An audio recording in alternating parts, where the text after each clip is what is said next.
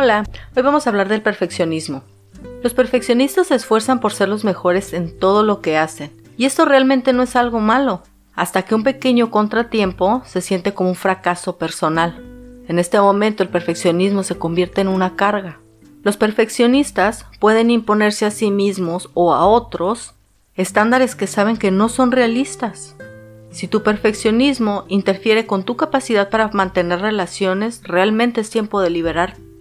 Cada quien tiene su propia definición de perfeccionismo. Cada persona tiene sus propios estándares, de la misma forma en que cada persona tiene su cosmovisión.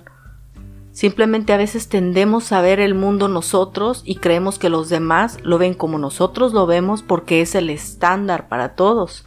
Y realmente no es cierto, y menos en este tiempo donde hay tanta información a la mano. Los perfeccionistas tienden a centrarse demasiado incluso en los defectos más pequeños. Si te enfocas en las cosas que no puedes hacer a la perfección, es muy posible que termines sin hacer nada. A veces se pospone tanto el producto final que termina por debajo de la media. Hay que reconocer que la perfección es inalcanzable. En cambio, puedes aspirar a la grandeza, hacer las cosas de la mejor forma, a buscar sentirte satisfecho o aportar tu mejor porción. Vamos a hablar acerca de cuatro estrategias para vencer el perfeccionismo. La primera va a ser soltar el control. Es necesario soltar el control. En lugar de imaginar el proyecto como un todo perfecto, hay que verlo como una serie de piezas entrelazadas muy bien diseñadas. Si te concentras en realizar cada paso, verás que todo el proceso se va a realizar sin problemas. Hay que evitar esperar una victoria inmediata. Hay que mantener la mente enfocada en la tarea en este momento. Y esta tarea puede crear un impulso hacia adelante.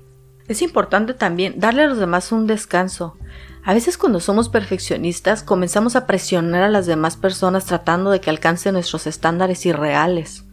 Las otras personas realmente no están obligadas a vivir de acuerdo a nuestros estándares. Es importante darle a los demás su espacio. Todos tenemos habilidades y talentos únicos. Hay muchas personas que pueden hacer muchas cosas mejor que tú.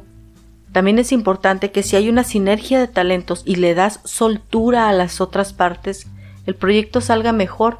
Y realmente no estamos hablando de un proyecto muy elaborado. Puede ser tan sencillo como la dinámica de tu hogar.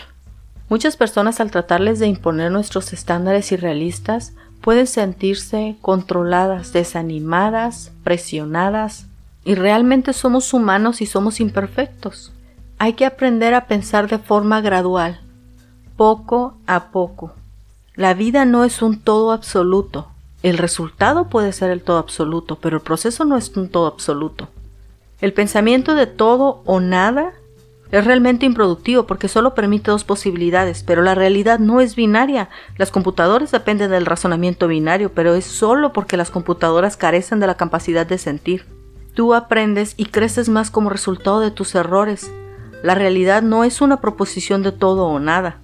La vida no es perfecta y tú tampoco. Es mejor darte permiso de dejar tus maneras perfeccionistas. Muchas veces hemos soñado con el ideal de algo y al verlo tan lejos de alcanzar despierta en nosotros un desánimo o molestia, ya sea por decepción o por enojo. El perfeccionismo es un hábito que nos mantiene lejos de la realidad alcanzable. Es importante aprender a vencerlo. Y cuanto más pronto, mejor. La libertad suena mejor que la esclavitud. Una vida en comunidad suena mejor que una vida en solitario. Nos vemos la próxima.